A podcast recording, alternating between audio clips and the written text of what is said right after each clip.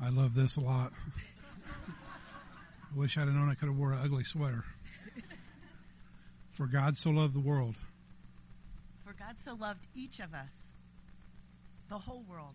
In our uniqueness, in our differences, God loved us.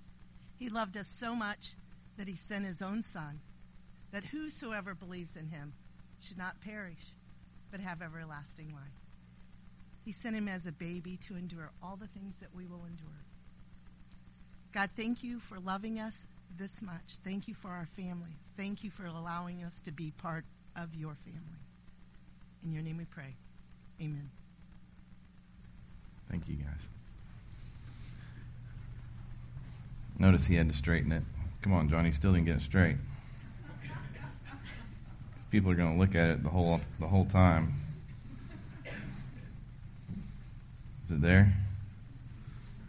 The Advent has been a cool thing. I don't know if you've been following with us, but on leavener.com, if you just go at the bottom, just click on the picture, a paragraph, or something, and it'll take you to a daily devotional that you out here have written. And it's just been fun. It's just been fun to see every day, even though I've known in advance uh, what is written and who wrote them, but just to see what pops up every day and um, to see my son yesterday was pretty cool, and today is uh, Sophie Dolbeer.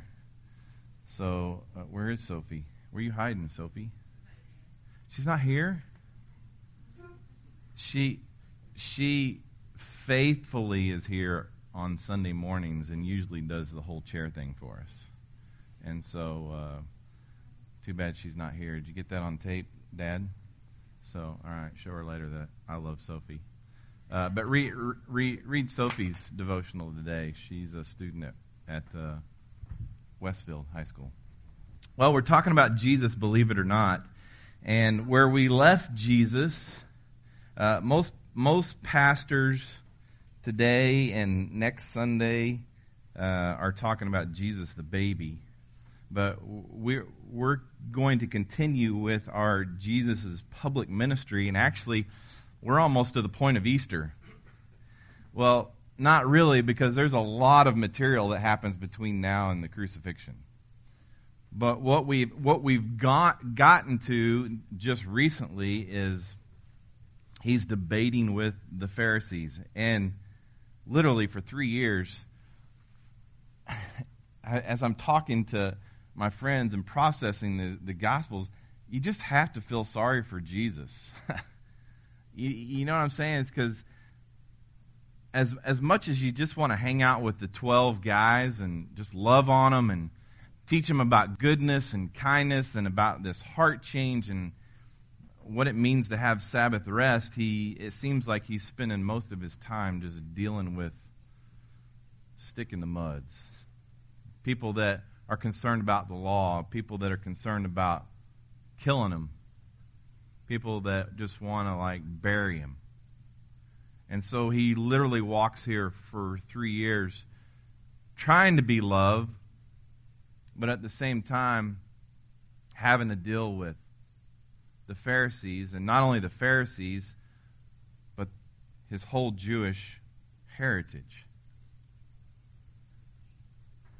Like, you get this, right? You get that from the very beginning, God had chosen the Jewish people to be his people, to save them, to rescue them from their sin. Yet they continued to fail, repent, try again. You know that whole process, right? And so God says, I'm going to send a Savior. I'm going to send a Messiah that's going to take care of all this sin issue. And so their whole their whole lives, their whole generations, they're looking for this Messiah. Now the Messiah has come, and they don't recognize him. They can't see. So we pick up at the end of Luke 13, where he's just finished. Remember, he just escaped. He's on a, he was on the east side of the Jordan River, and he's coming back to Jerusalem for the very last time. His last trip to Jerusalem from Perea says in Luke 13, verse 31, At that time some Pharisees came and told him, Go, get out of here. Herod wants to kill you. That's Herod Antipas. You know, Herod Antipas is the same guy that captured John the Baptist, which was like one of Jesus' best friends. And John the Baptist busted Herod Antipas for saying, Dude, you realize that marrying your brother's wife is sin? That's what John the Baptist told Herod. And so what Herod do? He just beheaded John the Baptist. It's like Jesus' best friend. So automatically, when you say Herod, Jesus knows that this is an enemy because he's killed one of his own friends. Says, Go get out of here. Herod wants to kill you. one of my commentaries at the bottom says this. This was awesome. Don't, when you get those study Bibles and everything, I heard you. When you get those study Bibles, there's a line below the Word of God. And that line below the Word of God is man's word, man's interpretation. Don't always trust that. You hear me? Stay above the line. Stay, get one of those without the line. Seriously. Because you have the same spirit in you that they have, and you're able to like read this thing and understand it and figure it out. But one of the guys uh, said this Despite largely negative portrayals of the Pharisees, not all of them were hostile toward Jesus. now, that may be a true statement, but that's not a true statement for this passage right here. And here's why I say that is like he's saying, Go, get out of here. Herod wants to kill you. Well, let, let me tell you something. We already know that Jesus is over in Perea He's, he's over on the east side where Herod has no jurisdiction. And he's like saying, Get out of here because Herod wants to kill you. Well, he's like in one of the safest places he could be because Herod has no jurisdiction. He's basically saying, Go back into Herod's territory so Herod can kill you. So, what it may seem like is that he's being sympathetic to Jesus, but in reality, he's ready to be hostile to Jesus. He's literally trying to scare God and manipulate him, which is kind of interesting because you and I both sit here and know there's a plan. Jesus and God the Father have already had a plan from the beginning, and it was this. That plan was that the Messiah was going to come and he was going to go to Jerusalem and he was going to be the Passover lamb, which means that he had to specifically die at the right moment. And so, therefore, anything that the Pharisees planned was against what God the Father and Jesus had already decided. And so, verse 32, it says, He said to them, This is Jesus, you go tell that fox. You know, the fox, the fox was considered this very cunning animal. Like they, they had plans. You go tell that fox, look, I'm driving out demons and performing healings today and tomorrow, and on the third day I will complete my work. Now, what we know based upon uh, what we've been reading is that Jesus is talking to the Pharisees and the Jews in what? Parables. In other words, he tells them something and they can't understand it. You know what he just told this person right here? He just told this person, first of all, this is a very rhetorical, sarcastic statement that Jesus is making right here. He, call, he called Herod a fox because Herod had a plan, and honestly, Jesus is like saying, I got my own plan. This is what I'm doing. Like today, we're healing and we're taking care of people. And then tomorrow and on the third day, I will complete my work. He was really prophesying about his crucifixion, his burial, and then his resurrection in parable form. Yet Herod would never know that. Says verse 33 Yet it is necessary that I travel today, tomorrow, and the next day, because it's not possible for a prophet to perish outside of Jerusalem. That's a pretty bold statement to sit there and say, outside of Jerusalem, all the prophets have come to Jerusalem and have been killed by you, the Jews. Like it's impossible for me to like die outside of here just because of history. History's proven that as they've come and talked about the Messiah and everything else, you guys, you Jews, you Pharisees, have killed him right there in Jerusalem. And then it gets to verse 34. He sat there and talked to this Pharisee and said, Look, here's the deal. But then he gets to the end and it says this is a lament, much like the book of Lamentations. Does he do this, say this in anger? Or does he say this in anguish?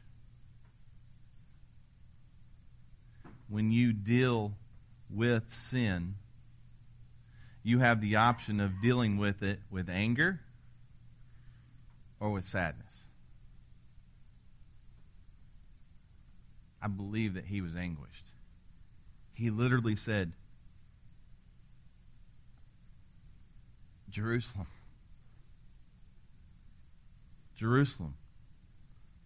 Who kills the prophets and stones those who are sent to her? How often I, I wanted to gather your children together as a hen gathers her chicks under her wings. but you, you weren't willing to. You weren't willing. You had a choice. You had a choice, but you chose not to believe that I was the Messiah. I wanted, I tried. I literally came down here and tried to save you. I did everything that I could, but you couldn't hear.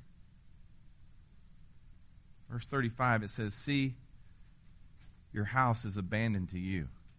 You know, I, I sit there and I, I think about I thought about it all week long as my daughter, my 18 year old daughter's got the flu, had temperature every day this week. I stayed away from her. But her mom was her mom. Her mom was in anguish. Her mom took care of her. It's like a mom's supposed to. I sit there and I look at that and I go, I, I believe that Jesus truly loved his own people and he tried. He tried to heal them. But they chose not to. And therefore, we all know what happened in 70 AD that the Jews were destroyed. He says, I tell you, you will not see me until the time comes when you say, Blessed is he who comes in the name of the Lord. Jesus is literally talking prophecy here. He says, At some point, all the Jewish nation will literally say, Blessed is he who comes in the name of the Lord. They will literally bow down and believe that Jesus is the Messiah. And we know, based upon what Scripture says, is that actually Jewish leaders will call Jesus back at the second coming. Look, in Zechariah chapter 12, verse 10, it says this. This is a prophet in the Old Testament before Jesus is even born. It says, Then I will pour out a spirit of grace and prayer on the house of David. Jesus came from the house of David. It says, I will pour out a prayer on the house of David and the residents of Jerusalem, and they will look at me whom they pierced, whom they killed. They will mourn for him as one who mourns for only a child and weep bitterly for him as one who weeps for a firstborn.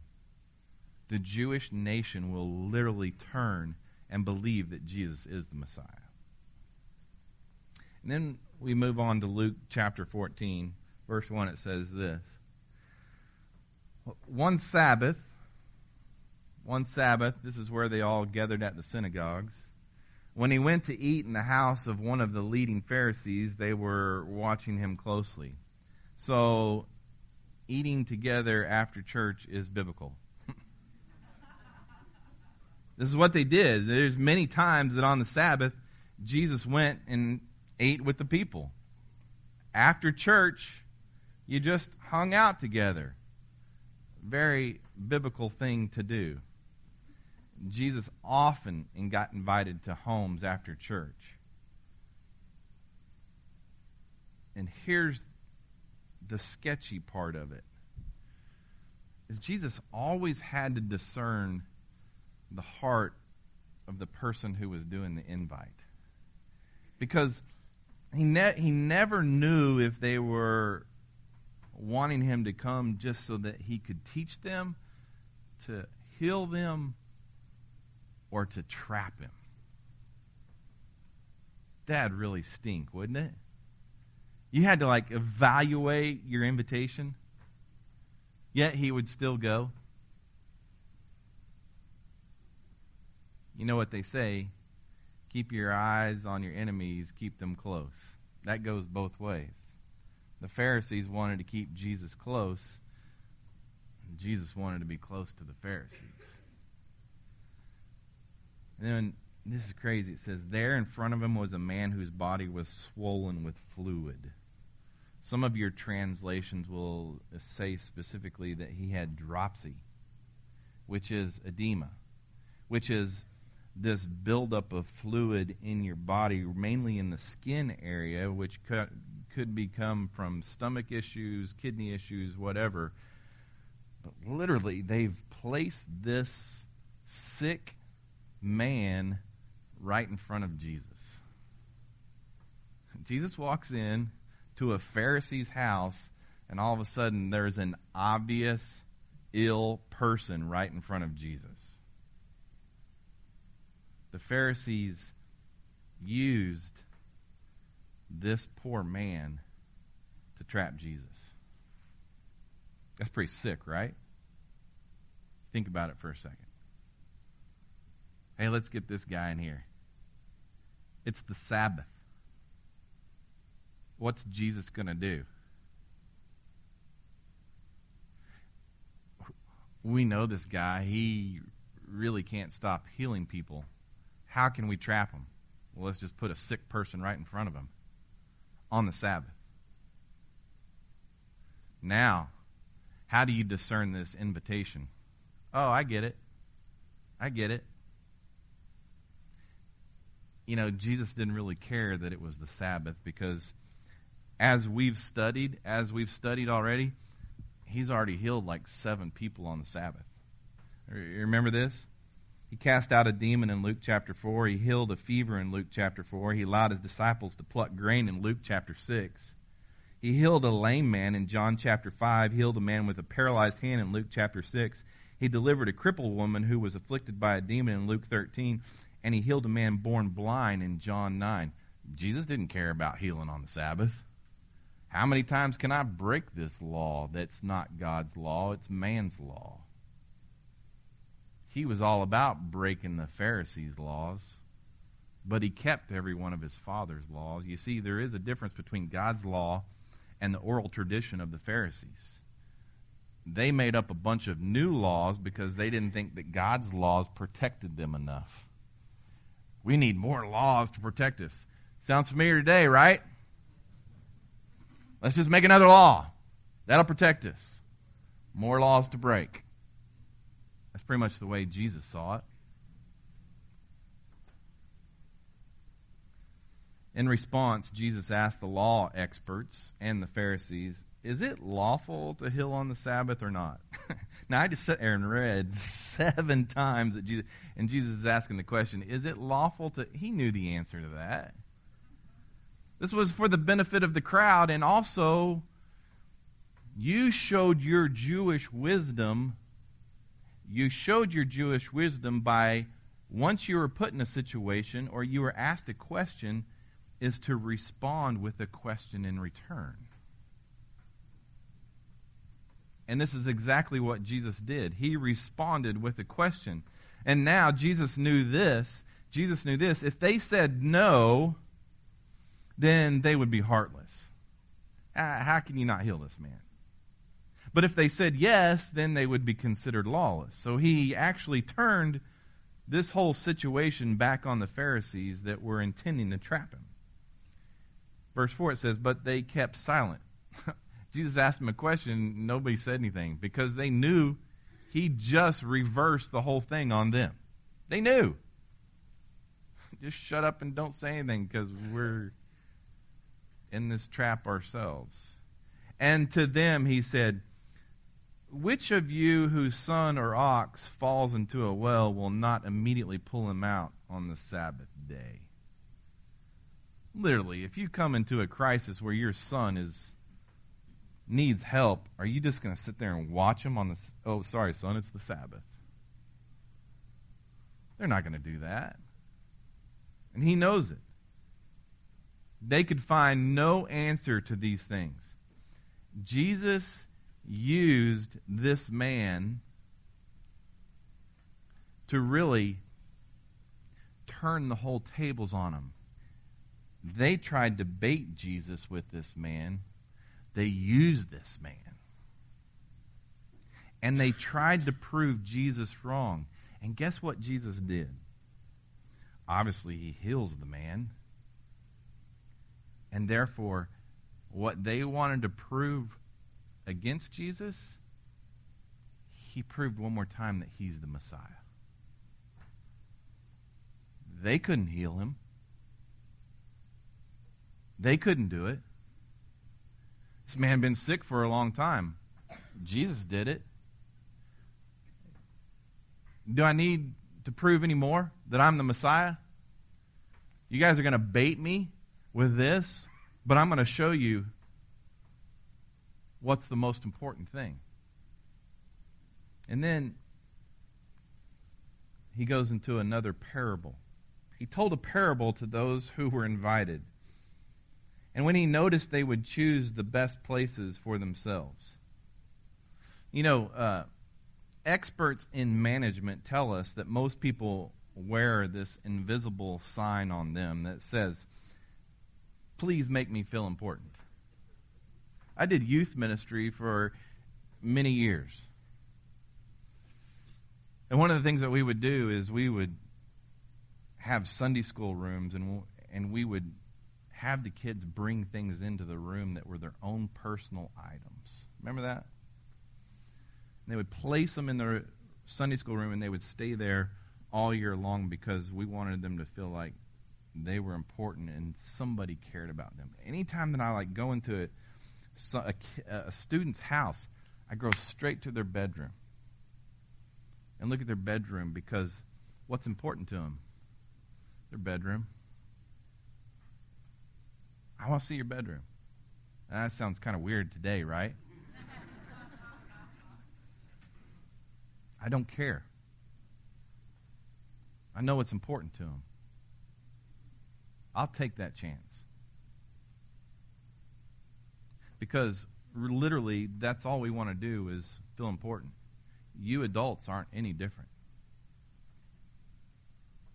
We all want to feel important. And what typically happened at these banquets is is this is whoever created the banquet, invited people, they would always set the tables up, and whoever was the most important sat by the person who was having the banquet. It's a big deal. It, it, it's kind of like our weddings today. you realize that the bride and groom always rank their family and friends. I mean, as many weddings as I've done, okay, who's in what order? You just ranked your family and friends based upon that order and how they're going to sit at the table. Well, this is exactly what's happening right here. It says, when you're invited by someone to a wedding banquet, don't recline at the best place because a more distinguished guest person than you may have been invited by your host. That's embarrassing, right? Like you go and take like the, one of the top spots and they say, "Can you move over so somebody can sit here?" You don't want to do that. It says, The one who invited both of you may come and say to you, Give your place to this man, and then in humiliation you will proceed to take the lowest place. But when you're invited, go and recline in the lowest place, so that when the one who invited you comes, he will say to you, Friend, move up higher. You will then be honored in the presence of all other guests. For everyone who exalts himself will be humbled, and the one who humbles himself will be exalted. He's like, Why don't you just hang out in the back of the crowd? Why don't you just wait? And for those of you that are good at doing that, hanging out in the back of the crowd, try not to judge the ones that are at the front of the crowd.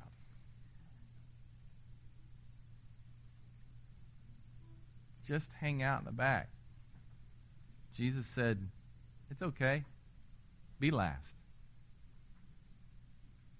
you might be put up to the front of the line.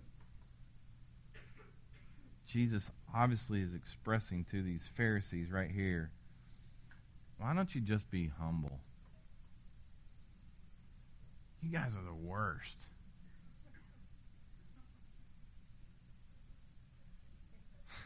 I hear all y'all saying out there. Verse 12. He also said to the one who had invited him, when you give a lunch or a dinner, don't invite your friends, your brothers or sisters, your relatives, or your rich neighbors because they might invite you back and you would be repaid. You know, that's the deal is, hey, come over for dinner. And then there's always an expectation of, when are you going to invite us over? He says, on the contrary, when you host a banquet, invite those who are poor, maimed, lame, or blind. You see, in those days, the poor, the maimed, the lame, or the blind were kicked to the curb. They were the lowest of the lowest, and nobody took care of them. In today's society, it's honorable and expected to protect the poor, the maimed, the lame, or the blind. Times have changed, so you keep this in context of what he's saying right here. He's saying, You'll be blessed because they cannot repay you for you will be repaid at the resurrection of the righteous.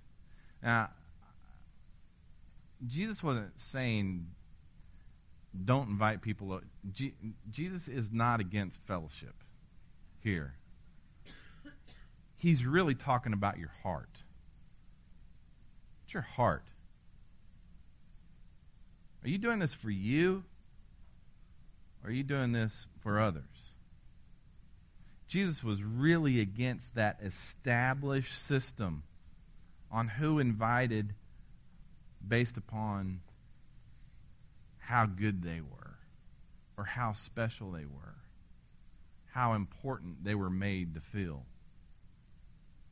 He's saying, literally, open your eyes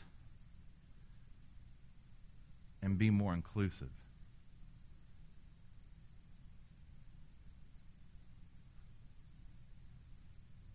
he's saying to the Pharisees, Look around you.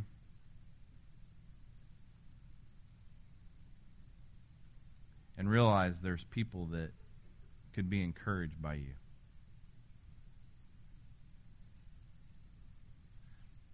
The crazy thing is, you know who Jesus was talking about to the Pharisees? The Gentiles. yeah. He he's referring to the Gentiles. Why don't you invite those people? Why does it always have to be the Jews? And then, verse 15, it says, When one of those who reclined at the table with him heard these things, he said to him, Blessed is the one who will eat bread in the kingdom of God. One of the Jews is sitting there listen to Jesus talk about, hey, just be humble, invite others in, do all these things. And one of the Jews stands up and says, Yeah! Blessed is the one who will eat bread in the kingdom of God. and you know, Jesus just wanted to say, Sit down. yes. Dilly dilly. Sit down. Thank you, Todd.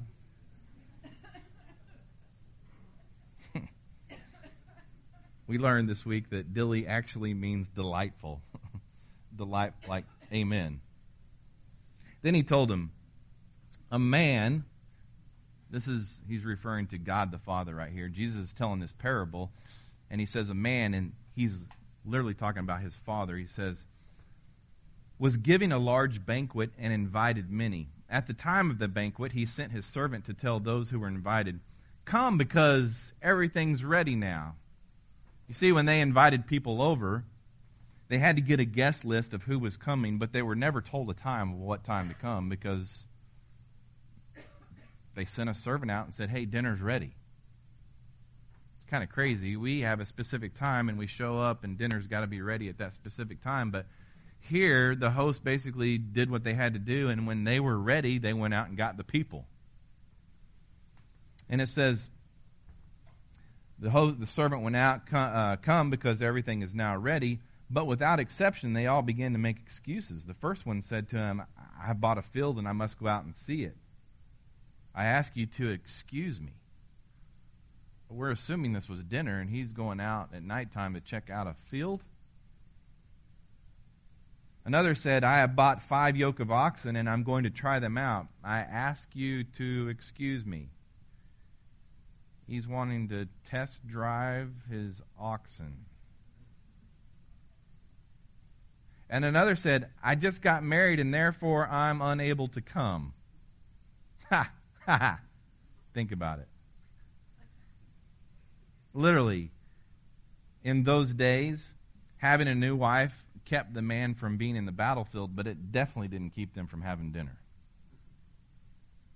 So the servant came back and reported these things to his master. Then, in anger, did you catch that? The master that invited everybody had invitations, prepared everything for them. They all rejected him said he was angry. says, Then in anger, the master of the house told his servant, Go out quickly into the streets and alleys of the city and bring in here the poor, maimed, blind, and lame. Master of the servant said, What you ordered has been done, and there's still room. Like the party was planned, nobody came, and he's like, just go out and get whoever you can to come. And they said, we did, but there's there, there's still room. You know, literally, there was a bride and groom that were going to get married here in Indianapolis this year. And the week before, two weeks before the wedding that was already planned and paid for, the marriage ended and the bride had already like paid for everything over at Ritz Charles. And she went down and got buses and brought in the homeless and the poor and fed them her wedding banquet. True story. says Master then told the servant, Go out into the highways and hedges and make them come in so that my house may be filled. For I tell you, not one of these people who are invited will enjoy my banquet. Uh-uh. You were invited. You chose. You chose. Chose not to come. Sorry about you. Door is closing. The Jewish nation refused to come to the banquet, is what Jesus is telling the Pharisees in parable form my dad was throwing a party. You were at the top of the list. You chose not to come. So God now invited the Samaritans. you know, the Samaritans, they were the half breeds, part Jews, part Gentile. Not only the Samaritans, but the Gentiles are coming to the party. And there's plenty of room for more. But at some point, that door is closing. Then we close down this chapter. It says, Now great crowds were traveling with him, so he turned and said to them, You, you heard that, right? Great crowds is, is just mass of people following Jesus as he's coming from Perea to Jerusalem. And he, on his way to Jerusalem, he's trying to thin them out here. He says, If anyone comes to me and does not hate his own father and mother and wife and children brothers and sisters, yes, even his own life, he cannot be my disciple. Hate's a pretty strong word. We've determined that in theological definitions that hate actually means to love less. Anybody who doesn't love less their father, their mother, their family, even their own life, than God the Father.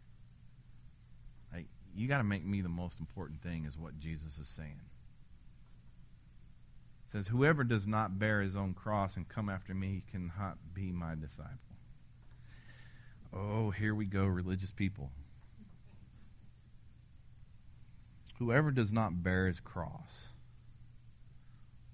I was taught every day I woke up, I had to get up and bear my cross.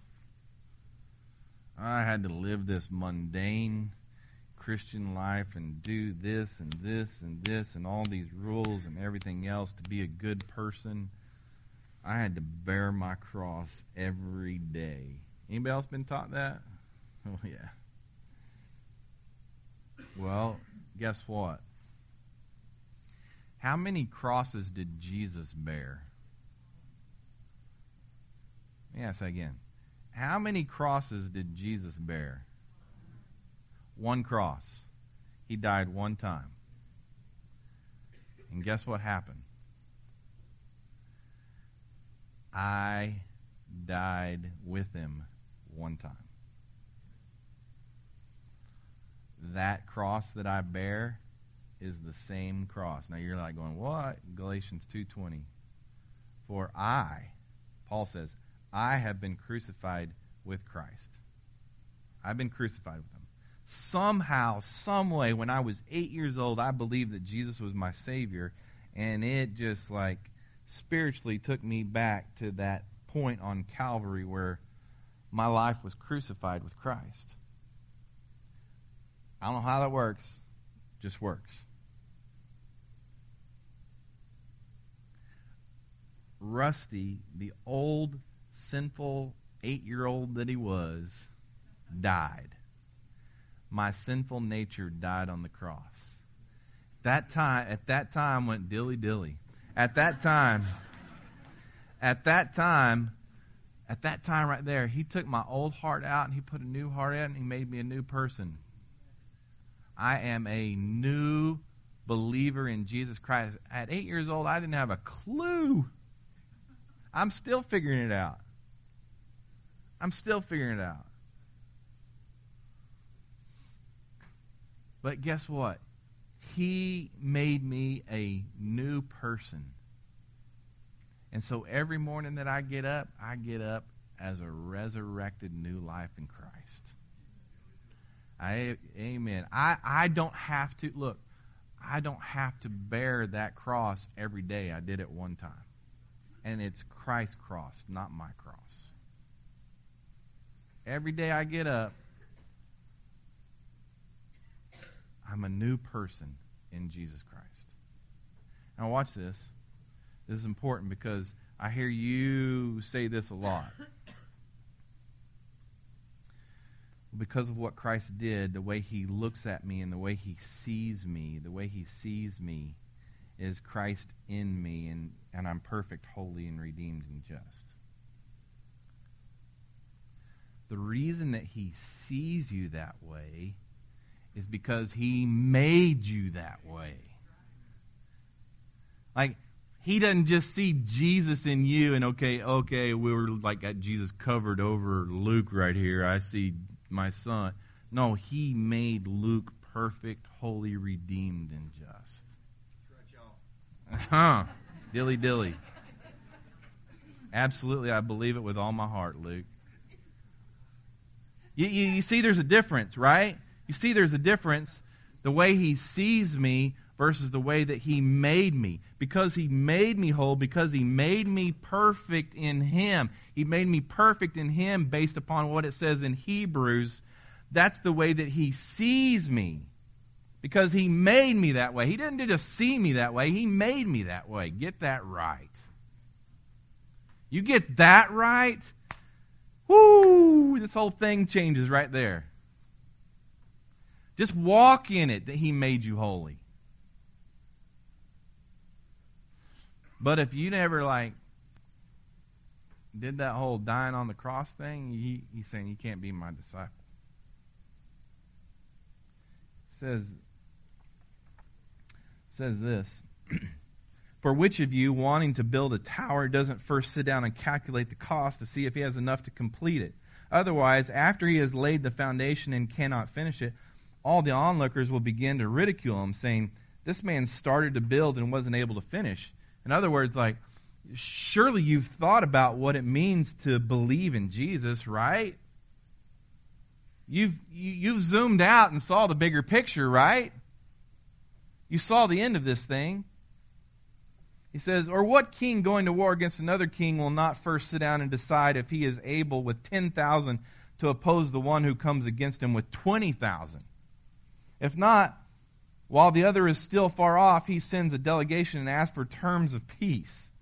In the same way, therefore, every one of you who does not renounce all his possessions cannot be my disciple. It's going to cost you. Going to cost you. I how many times already the last few work, weeks have I heard from my family?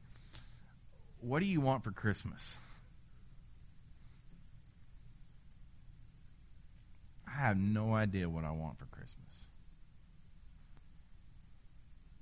I got it. Really, really. I, I, I honestly cannot answer. I'm at that point in my life where I can't answer that question. What do you want for Christmas?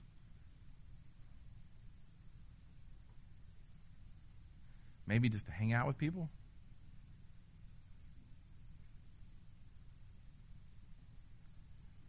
He says, Now salt is good, but if the salt should lose its taste, how will it be made salty?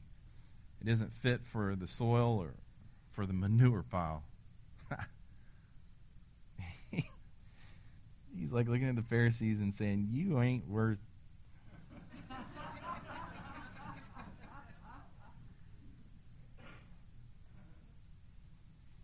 they throw it out. Let anyone who has an ear to hear listen.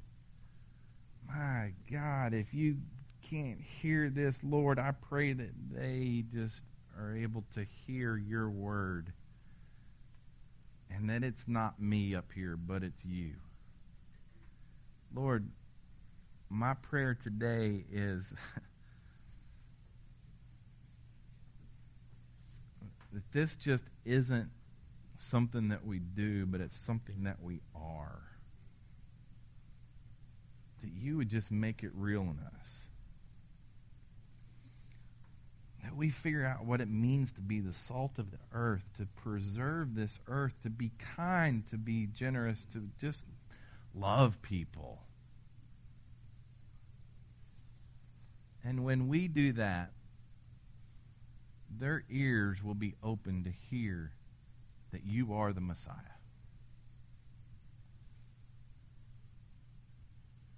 If we can just be the salt of the earth, we can tell people that you came to save us, that you came to redeem us, that you came to make us holy, that you came to forgive us, that you came to make us pure, that you came to make us perfect. Lord, let that ring in our hearts. And I pray these things in Jesus' name. Amen.